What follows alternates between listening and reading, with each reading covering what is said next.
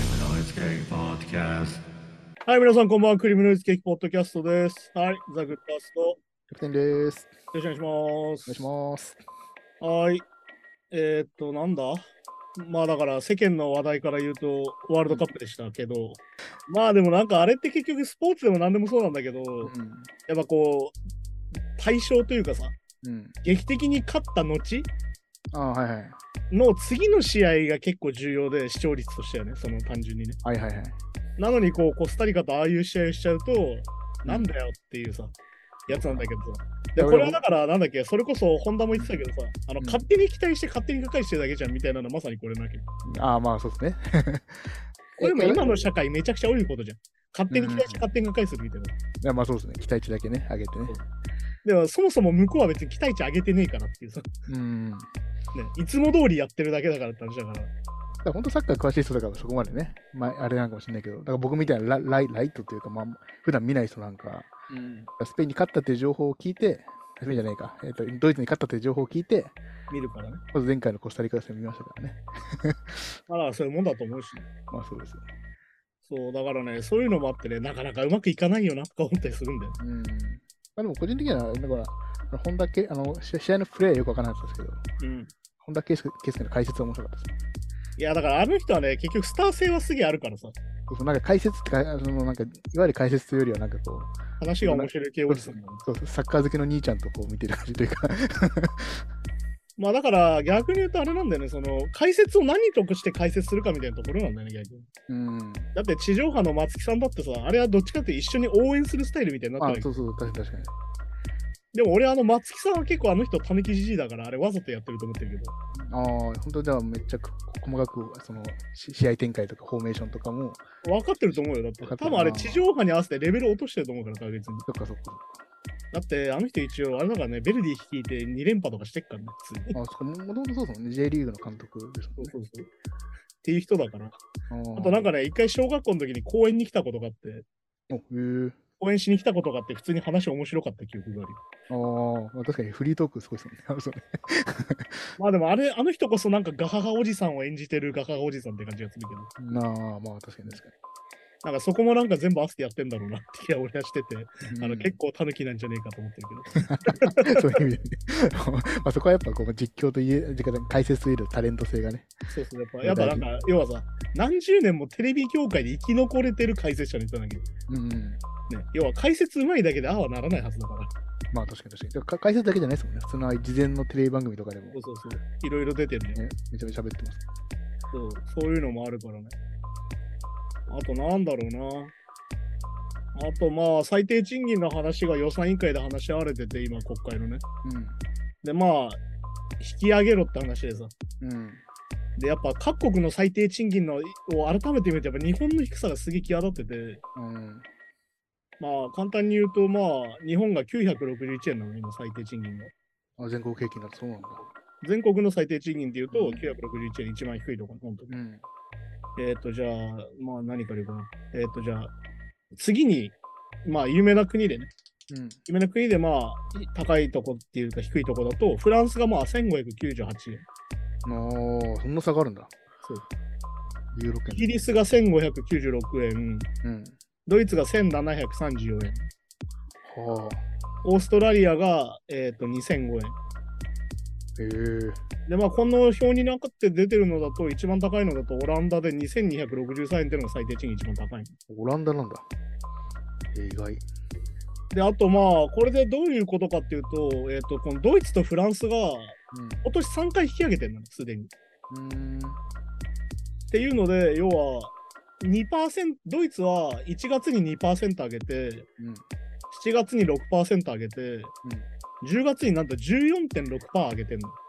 そういえば、あれですね、物価の上昇に合わせて、合わせて上げてるってことなの。で、フランスも0.9上げて、2.2上げて、2.1上げてるわけ。2.01か、上げてるわけ。はいはい要は、結構低かったところでも、今年3回も上げてるの。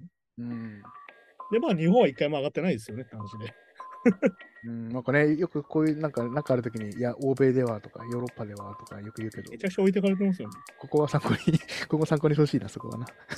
まあだってなんだっけ、ニューヨークのスターバックスがさ、うん。賃金が安くてもインフレきつくて、ストライキだっつってニュースになってて、時給は2400円らしいから。いや、なんかそうそう言いました。うん、でもそれで高えと思っちゃダメなんだよ。いや、俺ら低いって思った方がいいわけで。うん、ですよね。そう思わなきゃいけないですそもんね。うそういうのだったりとかね。いや、だから本当にね、なんだろう。まあ置いてかれてるっていうのはまあ前から言われてたけど、うん。結構事実として本当に置いてかれてるっていう。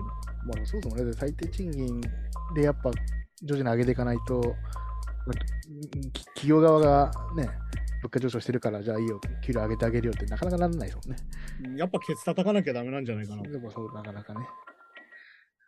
あとは、なんすかね、ニュースとしては、あの、沖縄の電気料金を4割値上げするっていうのがニュースになってて、おう沖縄沖縄だけうん、沖縄電力がいわゆる39.3%値上げしたいみたいな、ええもうめちゃめちゃ家計に響くじゃないですか。にしようとしてて、ええまあこれはだから月々大体3400円ぐらいの負担になる、うん。このパーセント上げたせいで。まあそうですよね。って言われてて、これはまあだから、俗にまあ、なんだろうな、これ陰謀論でもないんだけど、これまあ言われてんのは、まあだからその基地問題をすげえ叩いたりとか反対したりとかしてるじゃん。うん。うん。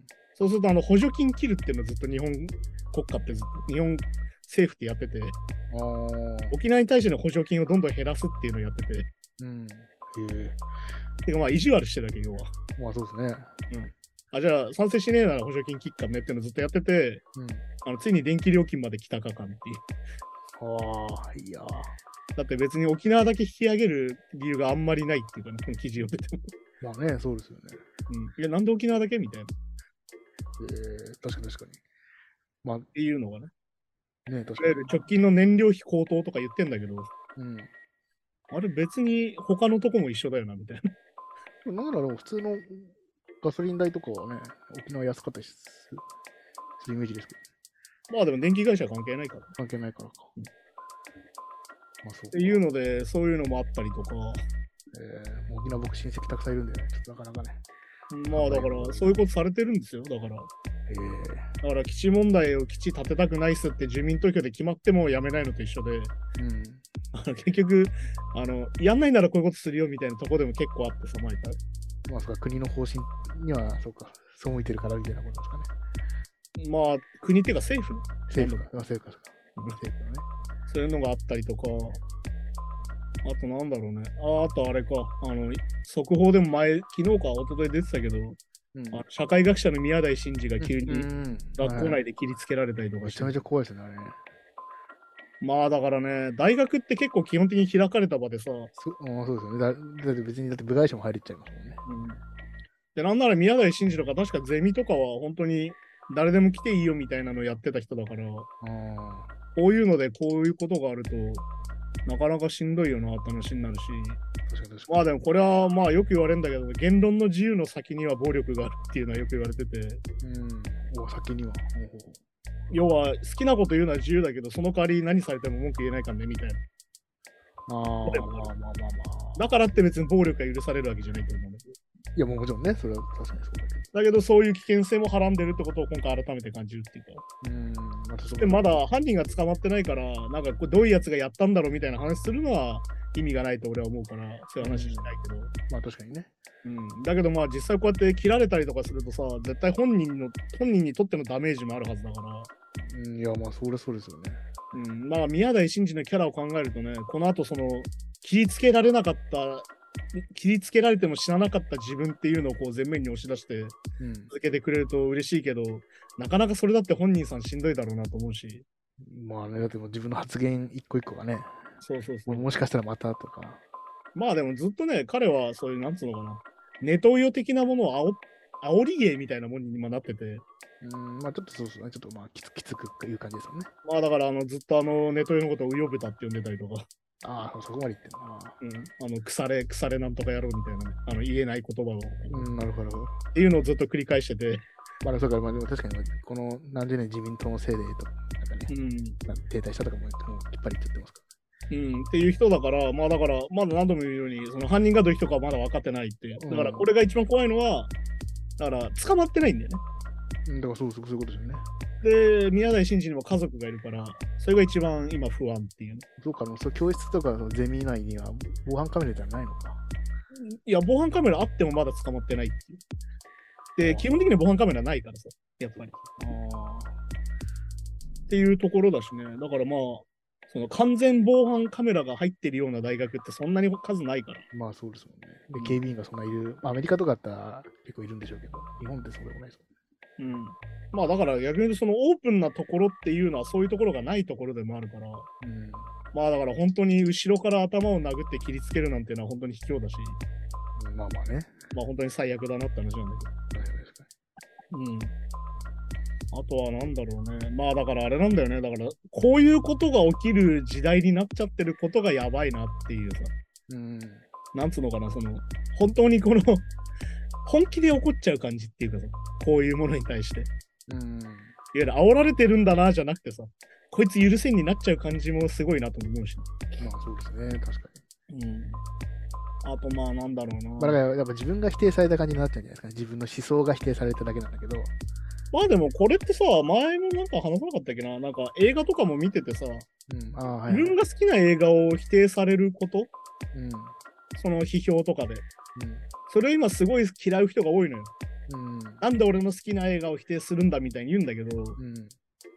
なんだろうな、これって要は実存不安なのうんうんまあだから、自分がない人だからなのよ、それっうん。ああ、まあそうて。か。なんでかっていうと、その映画を好きな自分はいるわけよ、すでに。うんまあこれはなんだろう、ちょっとなんかめんどくさい話になるけど、いわうんゆるその自分が何を好きかってことがアイデンティティにとつながっちゃうっていう。うん。はいはい。俺はこういうのが好きな人なんだっていうのアイデンティティでつながっちゃうと、いわうん。ゆる自分の好きなものを他者からまるっとさ、うん。認めてほしいみたいになるわけ。まあそうですね。うん。自分のアイデンティティだから。の一部ってことね。でもはっきり言って、好きなものが批判されたりとか、う拒絶されることっていうのはと当にあるわけよ。ん。いや、まあ、そりゃそうですよね。てか、俺なんか特に10代の頃好きな映画本当にバカにされてたし、要は、はっきり言うと短絡的思考なの、それ自体は。いわうん、ゆる自分の好きなものと自分が一致しちゃうっていうのはあんまり良くないことなんですよ。そうか。それはなんでかってさっき前も話したけど、その信仰心があるのに、いわうん。ゆる信仰がないのと一緒で、うん自分がないからなんだよ。要は自分の好きな作品が否定されちゃうと自分もいなくなっちゃう感じがするっていうさ。うん。うん。っていうのは完全に今の人の現代病で、だからそれが実存不安だと思うんだけど。はいはい。まあ、そうそうね。だから自分の好きなものなんかレビュー気にしたりとかっていう。いや、そうだと思うよ。だって俺なんて自分の好きな映画、クソみそ言われても別に好きだし。うん。いや、別に自分は好きなんだけどね、で済むから全部。まあね、その好きって感情は別にそこで嘘なわけじゃないですからね。勘違いとかなんでもないし。うん、なんとかした方がいいと思うしね。でもなんかでも、さっき言ったみたいに自然と繋がっちゃってる人が多くて。まあ、やっぱ、まあ、共感が多い方が正義みたいな。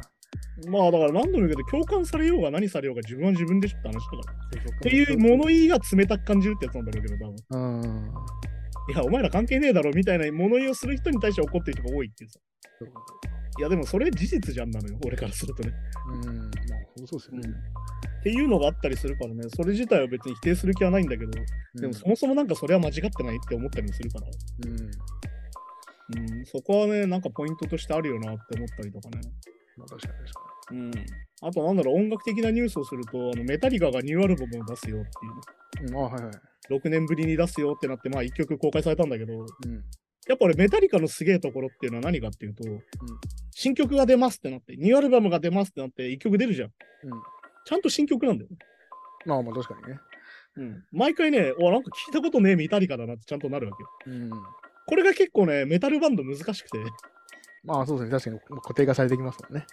でなるから、やっぱメタリカのすごいとこ俺そこだと思ってて、うんなんかまあめちゃくちゃひ滑ることもあるけど、はっきり言ってね。うん。俺あれなんだけどね、あのルーリードとメタリカとか結構好きだったんだけあど、あ、はいはいはい。今考えるとあれポエムコアじゃんとか思うし、うん、はいはい、あのね。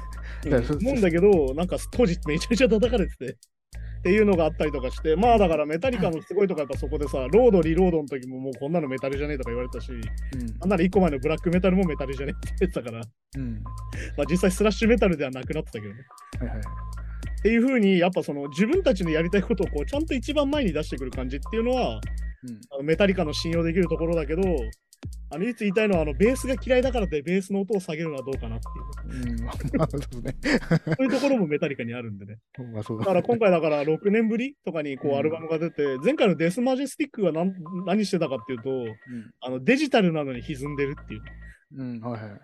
あのメーター超えちゃってるっていうのを結構まあ初めてというか、こう積極的にやってたアルバムだから、これはもうマスタリングでやってるんですかね、じゃあああ、だからもう常にもうインプットの時点で突っ込んで割れてるっていう。ね。っていうのをやってて、まあ、こういうだからそのかなりコンセプティブなんだよね、実はね。毎回こうテーマがすげえちゃんとあって、うん。はいはい。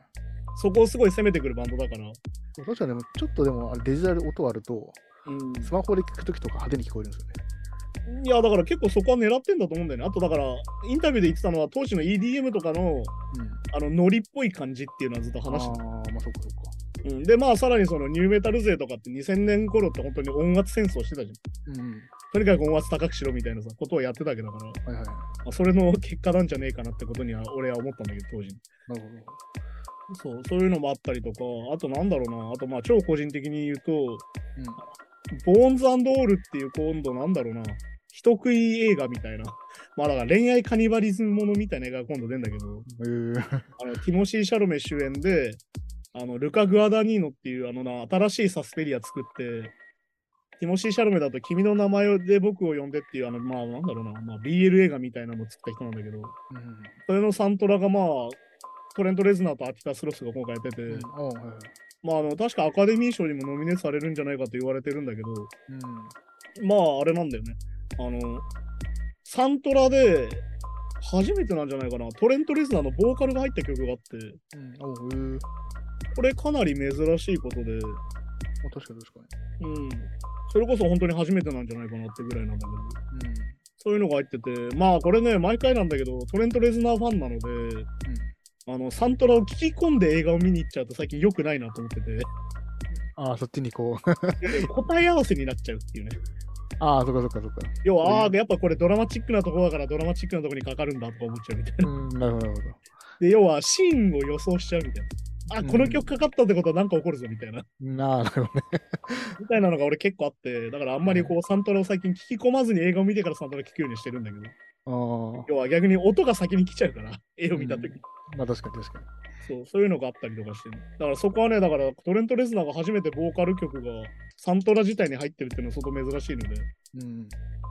そう、大体あの、まあだからドラゴンタトゥーの時もそうだったし、結局要は女性ボーカル入れたりはしてたんだよね。そうそうそうですね、確かに。なんかそのカバー曲だったりとかして、うん女性ボーカル入れたりとか、声を入れることはやってたんだけど、自分の声を入れるっていうのは前はやってなくて、うん。あ今回新たな感じだなと思ったりするしね。うん。うん。そうですね。まあそんな感じかね。じゃあ今週もニュースに行きましょうかね。そうですね。Spotify、2022年に世界で最も再生された楽曲やアルバムのランキングが明らかに。うん。で Spotify は2020年に世界で最も再生された楽曲やアルバムのランキングを明らかにしており、えーちなみにこと今年ですね、2020年最も再生されたアーティストは3年連続でバッドバニーはいはいはい。がトップに立っており、でテイラー・スウィフト、ドレイク、ザ・ウィークエンド、BTS がそれに続いているということです。はいはいはいすごいですね、バッドバニーそんな人気、まあまあ人気なの知ってましたけど、うん、まあでも、バッドバニーに関しては単純に人口比だと思ってて、人口比、ほうほううん、まあだからプエルトリコ出身で、まあラテン、まあなんだこれ、ラテントラップって言うんだよね、確か今のほう。うん、はいはい、そうですね。でまあ単純にラテン系の人の方が人口が多いっていうのがあって、うん。そう言語の問題ってことか。言語の問題として普通に高いんじゃないかなと思うし、うん。あとまあなんだろうな、あの俺的に言うとバッドバニーはあれなんですよ、WWE に出て、なんだっけな、2021年、去年かだから、うん、はいはい。あの WWE に出て、あの24-7チャンピオンってのがあるんだけど、あのうん24時間365日王者みたいな、うんで逆に言うとどこでもこう挑戦受けるみたいな、うんやつの中で一回チャンピオンになったりこうしたこともあるとか、プロレスもやってね。 あ、そうなんですね。そういうことをやってたりとかね。へえで、まあ、要は、もともと英語圏の人じゃないから、うん。要は、英語圏を離れた方が実は人口が多いわけじゃん。中国とかも、うんインドとかも。はいうん。だった時に、再生数とかだけだったら、それそっちの方が多くなるんだよ。まあそうか、まあ Spotify ですからね。全世界ですからね。世界のもんだから。だから、だからインドネシアにめちゃくちゃね、人口がいたりとかうん。するわけだから、逆に言うと、もう、なんだろう。まあでもあれじゃん、スウェーデンとか韓国とかの最近のその国策としての音楽ってそういうもんじゃん。いわゆるうん単純に国だけだったらもうペイできないから海外向けに頑張ろうみたいな。あ、そうですね、そうですそういうのと結局一緒で、ね。再生数だけ単純に見たら、それは英語圏じゃない人の方が多いからさっていううこん。とまねあ、確かに確かだから逆に言うと、その中で、なんだろうな、テイラー・スウィフトやっぱ純粋に多いね。に。うん。まあだって非。そう常にカントリー的なサウンドでさ、ですねうん。非常にこう、なんだろうな、なんだろう、英語白人的なジャンルなんだけど、その中でも2位になってるっていうのもあるし、うん。あとやっぱ単純によく聞かれてるなと思うのはやっぱドレイクかな。あ、ドレイクもそうですね、全部。まんべんなく人気な感じです。そう、なんかドレイクは本当にどこ行ってもかかってるなってイメージだし、うん。まあ、優先とかも日本だとあるんだろうけど。でもこれなんかあれなんですよね、このさ再生された曲楽曲うん。のランキングとかも載ってるんですけど、う結構2年前とか去年とかのやつがやっぱ多いんですよね。ん、だからやっぱね、最近やっぱ速報性じゃないってことなんだと思うんだよね。なんかこう発売されて、まあでもそうか、さっき言った全世界で考えたら、そうか、1年遅れで流行るとかもそう、それはあるか。そう、当然あるし、それはなんでかというと SNS で使われたりとか CM で使われたりとか、いわゆるタイアップが多いじゃん、最近。要はうん TikTok もそうじゃん、ある意味。そうかそうか、そうそうか、それで流行るとかありますもんそね。うってことはさ、発売される前には1回も再生されてない曲なわけよ。うん、新曲っていうのはさ。確かに確かで、に。出て、流行って、ファンの中で広がって、さらに外に広がって、うなんか、TikTok でバズってみたいな話になるから、あいわーゆるバズりが長くなってんじゃないのとは、それは思うんだ。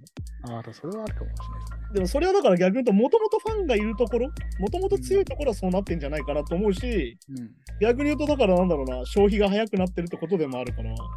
うん、ゆる一回バズったらある意味そこで終わっちゃうってことでもあるから、あるし、そうか。要はなんでかっていうと、その人の新曲には繋がらないから。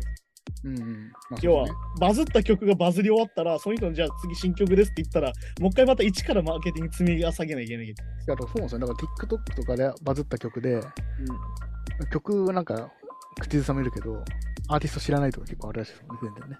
いや、俺全然あれですよ。あの、なんかテレビで流れる曲の8割は TikTok の曲だと思って聴いてるから。ああ、まあまあ、でも実際そうですよね。TikTok 流行った曲が流行ったりも全然しますから。で、なんか曲名調べたらこんな感じなんだみたいな。あ、この曲本当は4分ぐらいあんだみたいなさ。うん、ああ、そうそうそうそう。ねフレーズしか知らないとか超あるわけじゃん。ありますあります。てか、てかここ服じゃないんだとかね。そうそうそうそう。そういうのもあるしね。あ、これイントロなんだみたいなさ。そうそうそう。そもそもこれ英語じゃなかったんかみたいなことあるから。ああ。だから結局やっぱこう、なんつうのかな簡単にこう共有できるようになってるから、うん。広がる、広がりやすくもなってるけど、実際そのリリースしてから速報性、とにかく早く売れるみたいなことではないのかなってことでもある。ああ、もう確かに確かうん、ってことだからね、だから単純にその最も再生されたアルバムと最も再生された楽曲が全然こうバッドバニー以外は一致しない感じっていうぞに。ああ、まあ確かにそうですね。そうことにもなってるから、うんそういうことなのかなと思ったりはするよね。なるうほど。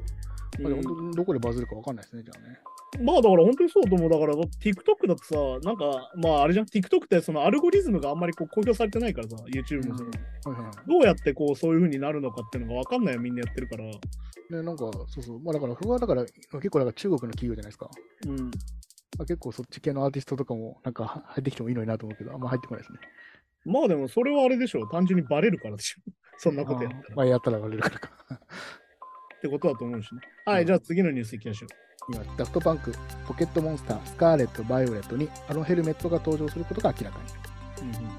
でダフトパンクのあの象徴的なヘルメットがポケポケットモンスタースカーレット・バイオレットに登場する隠れアイテムクールヘルメットとして登場することが明らかになったと言いました、はいはいち。なみにこの、まあ、ヘルメットを、まあ、このダフトパンクがつけてる金と黒の他にさまざ、まな色もあるとはいはい。ば空張りがあるってこと。空張りがあるっていうあ結構まあ画像見ましたけどまんまですよね本当ねああ、そうだね、本当にね。ポケまモンあのだからあれだよね、だから本当にあの、なんだっけ、あの、いわゆるカスタマイズ可能なロボットヘルメットと、うんいわゆるあの、なんだっけ、ダファンクか。ダファンクで被ってたミュージックビデオに登場する、あの、犬うんうんはいが出てきたりするっていう、うんそういうのだったりするみたいで、まあなんだっけ、あの、あのまあ課金アイテムらしく。ね、これでもポケポケモンにつけるんじゃなくてトレーナーあが あ、そうだから今被って、今結構やってるのは、ポケモンのそのアバターみたいな、そのポうんトレーナーがファこうカスタマイズできるっていうのが売りらしいから、あそうかそうかそれはでもあれじゃん、動物の森とかでもそうじゃん。まあそうですねまあ、そうで、まあ、アバターってことだよね。まあ、で、4000円ないし、まあ、リーグポイントで購入することができますよってのが出てて、うまんあ、確かに俺もポケモンやったらこれはやっちゃうかなって感じだし。確かにうん、まあ、だからね、まあ、それぐらいの知名度、このヘルメットの、まあ、確かにそういうことですよね。うん、ことだとは思うしね。で電気系のポケモンとか使いたいですよね。まあ確かにね。まあでもなんかあの、なんつうの、なんか T シャツにこれかぶってんのシュールだなと思ったりとか。うん、あ、まあ、 確かに。なんか俺あの、すぐすっぱだかに近い格好にして、なんか頭だけ変なのつけるみたいなのが結構好きなやるよ くやる。超奇抜 な。はそういうのをよくやるんだけど、なんかそういうのにも向いてそうっていう。はは結構ポケモンあれですよね、僕らの世代で意外とやってる人多いですよね。そうだね、だから多分俺の世代、今35前後の人たちが多分その、えー第第一世代か、ポケモン。そう、大世代だと赤、赤、赤、緑、第一世あ代緑。はいはいはい。第一世代だと思ってて、まうあんだから、そっから続いてるから、そっからずーっとやってる人はまだやってるだろうし、うん、やっぱ意外と大人やってんじゃん。だってあの、あれじゃん。あの、ポケモン GO やってんのほとんどおじさん説みたいな。ああ、だかまあ、そそうですもんね。うん。らそういうのもあったりとかして、そういうのはありそうでね。うん。でもだからそう考えると結構、あなんだろうな。やっぱその年齢層でやっぱりだから、ダフトパックのファン層を考えたらさ、もうん、っと上なわけじゃん、やっぱり。いや、まあ確かに。 そこは40代ぐらいか。うん、だし、まあだからポケモン自体がまあ子供向けじゃないよって話なんでもあるんだと思うんだよね。うん。うんだってそのポケモンのそのレビューとか読んでても、普通に非常に批評的なレビューが出てたりとかもするから、そうですね。あと、やり込み要素的にもね。うん、かなりありそうだうから。ん、で、まあスイッチになってるから画質もすげえ上がってるしね。そのはいは当い時ゲームボーイでやってたものとは全然違うから。でも、あれですね、オープンワールドみたいになってるんですもんね。まあそうだね、そんな感じだよね。そういうのもあるからね。なんかまあやりたいなと思いながら、本当にこういうゲームはね、時間、まあ面白いんだけど時間泥棒だったりもするから、いや、まあ確かに確かにまあきん。本当にね、すぐ朝になっちゃうんだよ、こういうのやってるとね。あ はいはい。っていうのがあってね、最近なかなか俺はゲームに手を出せてないんだけど。うん。だからね、ゲームをやる心の余裕が俺に必要みたいな。 まあそうそう、僕も本当そうですよ。し7、8年前にやったメタルギアが最後ですね。あだからそういう風になっちゃうからねそ。うそう。で、さらに今あれじゃない、プレイステーション5が手に入りづらいとかの状況があるから、いまだにそうなんですね。うん、なかなかそのゲームにアクセスするのが難しくなってるから、こういうスイッチとか手軽な方が今流行ってる感じはあるから。うん。いや、でめちゃくちゃ画質良くて綺麗っていうよりは、はい手軽に持ち歩けて、やり込み要素が多い方がうんいいみたいな風に感じになってってるから、若干ね。なるほどね。だから、なんか今後多分またよ、まあ、最近の流行りでいう、まあ、ポケモンの中でライブとかね、イベントとか、まあまあだからそういうのがなんかありそうですよね。フォートナイト的なことだよね。だからはい、フォートナイト、そうそうまあどうなんだろうね。だからそれも結構その進化の仕方あとやっぱ作ってる人たちのクリエイティブコントロールもあるから、そう。うん。じゃあ何でもそういう風になるかって言ったら別にそういうことさせたわけじゃないですみたいになるあそ可う能性はあるし。確かに。あと、任天堂に至っては基本的にそのオープンソースじゃない感じっていうか、いああ、まあそうか。わゆる NFT 入れたりとかそういうノリではないから全然。っないないか。んていうのもあったりするからね。まあ、あとあれかな。まあ、エンディングっていうかまあ、最後になるけど、うん。あの、なんつうのかな、校則ってあるじゃん。学校の。学校の校則、はい。まあ、これ多分何回もこう、キャプテンには俺話してる話だと思うんだけど、うん。あの、法律を超えてるじゃないですか、実は。ああ、まあそうですよね。法律で別に制限しちゃいかな制限しちゃいけないことまで制限してるじゃん。制限してますからね。これで結構今ニュースになってる話題があって、うん。あの、堀越学園が男女交際禁止っていう法律があるのよこれ、これ、確かに、あの、芸能系の人がいると思うはいはい。で、そこであの、実際その、通ってた元女子生徒が男女交際禁止する校則に違反したとして、理由的に自主退学にさせられたと。うん。え自主退学勧告されたなどとして、えうん。学校の堀越学園を訴えていたの。うん。はい、どうなったでしょう普通か勝ちませんあはい、勝ったんですよ。あ、もうですよね。 97万円の賠償請求、賠償命令が出てて。うん。おお。まあ、ってことは、そういう法律全部守んなくていいってことなの、校則をね。いや、まあ、だってさ、そうですよね。だって。だから、最近言ってる、その、なんだろうな、髪の毛茶色いやつ黒くしてこいみたいなのそうはそうそう人権侵害なわけですよ。てか、あんなのもそのおかしいしね。ね。だっっててもういうことが、こう、明確にこういうふうに出てきたから、いわうん。ゆるこういうのを今、ブラック校則って呼ぶんだよね。その、法律を超えてるような校則。うん。あ、はいはいはい。あ、だからなんだ、まあ嫌な話だけど、パンツの色とかブラジャーの色を決めるうとか。ん。なんか女子校とか、そうああれっとてスカートの丈の長さをもうなんならこうメジャーで測ってまでやるみたいああ、な。あとまあ本当に眉毛の太さとかも全部測ったりとか、頭髪検査とか毎月ありますもんね。うん、あとまあだからフェードカットダメとかさ、う刈り上げダメとか、いわゆるそのモヒカンもダメみたいなさ。ん。いやそそもはやその頭髪検査ってもの自体がもう人権侵害なんだよって。うん。だって別に髪型ね、自由あっていいじゃないですかね。うん、てか、もともとね、チリチリの紙質の人はどうすんのみたいな話になやっるぱ。そうそうそうそうそうだね。パーマかけ。うで今、それが問題になってて、要はその、うん人種的に多様性が増えてきたときに、ん。黒髪じゃないわけですよ。うん。そもそもが。そうそうそうそう。本当そうな。のに黒くしてこいみたいになってるわけ、今ね。それおかしいですもんね、マジでね。もともと茶色い子が黒くしなきゃいけないみたいな状況ができてて、うん。それは単純に人権の制限でしょってなるから、そういうふうになってるって話で、こうやってまあ話題になることによって、やっぱ校則とか守るのおかしくねみたいな。そうそう。だから、あと男子は髪短く、あの、何耳にかかんないとか、うん。とかっていうのもね、やっぱこう、まあ、女性っぽい髪型したい男性もたくさんいるわけじゃないですか。いやまあそういうことですよ、それだ。からそういうのをね、封殺してるというか、そのまあ制限してる。制限してるか。全てを制限してると。ねっていう風になってたりとかしてね、まあニュースになってて、まあこれをきっかけにみんなおかしさに気づいた方がいいんじゃないかなっていう。うん、いやほんとそもそも人権問題なんですけどって話だから。っうんまあ、そうそうそうそうそう。ていうことだったりとかね、あとまあ国会中継であの杉田水脈が答弁してたんだけど、うんああ、なんか僕もそれ見ましたね。うん、なんかもうあまりにひどくて、ここで内容を言いたくないぐらいのことを言ってやがってね、当時。なんだ、そのコスプレおばさんだとかさ、うん。はいはい。なんだ、小汚いとかさ、それに対してさ。うん。あとなんか同じ空気を吸ってるだけで気分が悪くなるとか書いてて、うん。なんだっけ、もうすごいね、身体に変調をきたすほどだみたいなこと言い出してて、うん。もうだから、なんだ、存在だけで日本国の恥さらしだとか書いてて、ははは。これを言ってたのはどうなんすかって言って、いや、一般人の頃なんで問題ないっすみたいな。いや、一般人っていうか人としてどうなんよ、それって。 うん。 まあね。っていう、こういう人が国会にいる状況っていうのがあるんで、本当に嫌になるし、それはお前ブラック拘束があるからっていうさ、人権こっちゃってるもん話がっていう話だから。い総務省の政務官がそのままですもんね。や、そうですね。結構偉い人だ偉い人なんですよ、結構ね。もんね。偉い人を選ぶっていうことなんで、それを。まあまあね。党が選んでるなわんけか、本当にね、あの日本には命にかかるひどい人女性差別はないですとか言っちゃって、うん。ははは。そうっすか、そうっすかって 話をねってことだったりするんでね、まあ本当にね、ニュースを見てると本当にひどいのが転がってて、うん。ああ、でも俺この時学生の頃普通に受け入れてたけど、今からだと普通に人種差別だよなとか、うん、いや、そうそう普通にこれ人権侵害だよなって思うことが多分いっぱいあると思うから、それが当たり前だと思っそうて出た時がありますからね。まあよくさ、ルールだから守るとか言ってるけど、ルールが間違ってる時どうすんのって話を俺は常にしてるから、うん。そういうことを考えるといいんじゃないでしょうかねと思います。ルールルール一回決まっちゃうとね、なかなか再検討とかされないですからね。うん、だから何度も言うけど、その日本もそうですよ。だから、もう間違ってるけど止められないんですとか言ってるやつは全員負けるから、最後に。まあそうそう。で、でなんか無理やり正しい理由をこう、 ひねり出だすかみたいらな。正当化してる時点で、じゃあ正当化できないんですねってことにもなるそうそうそうそう。はい、じゃあそんな感じで今週もありがとうございました。また来週です。さようなら。さよなら。 Flame and Ice Game Podcast.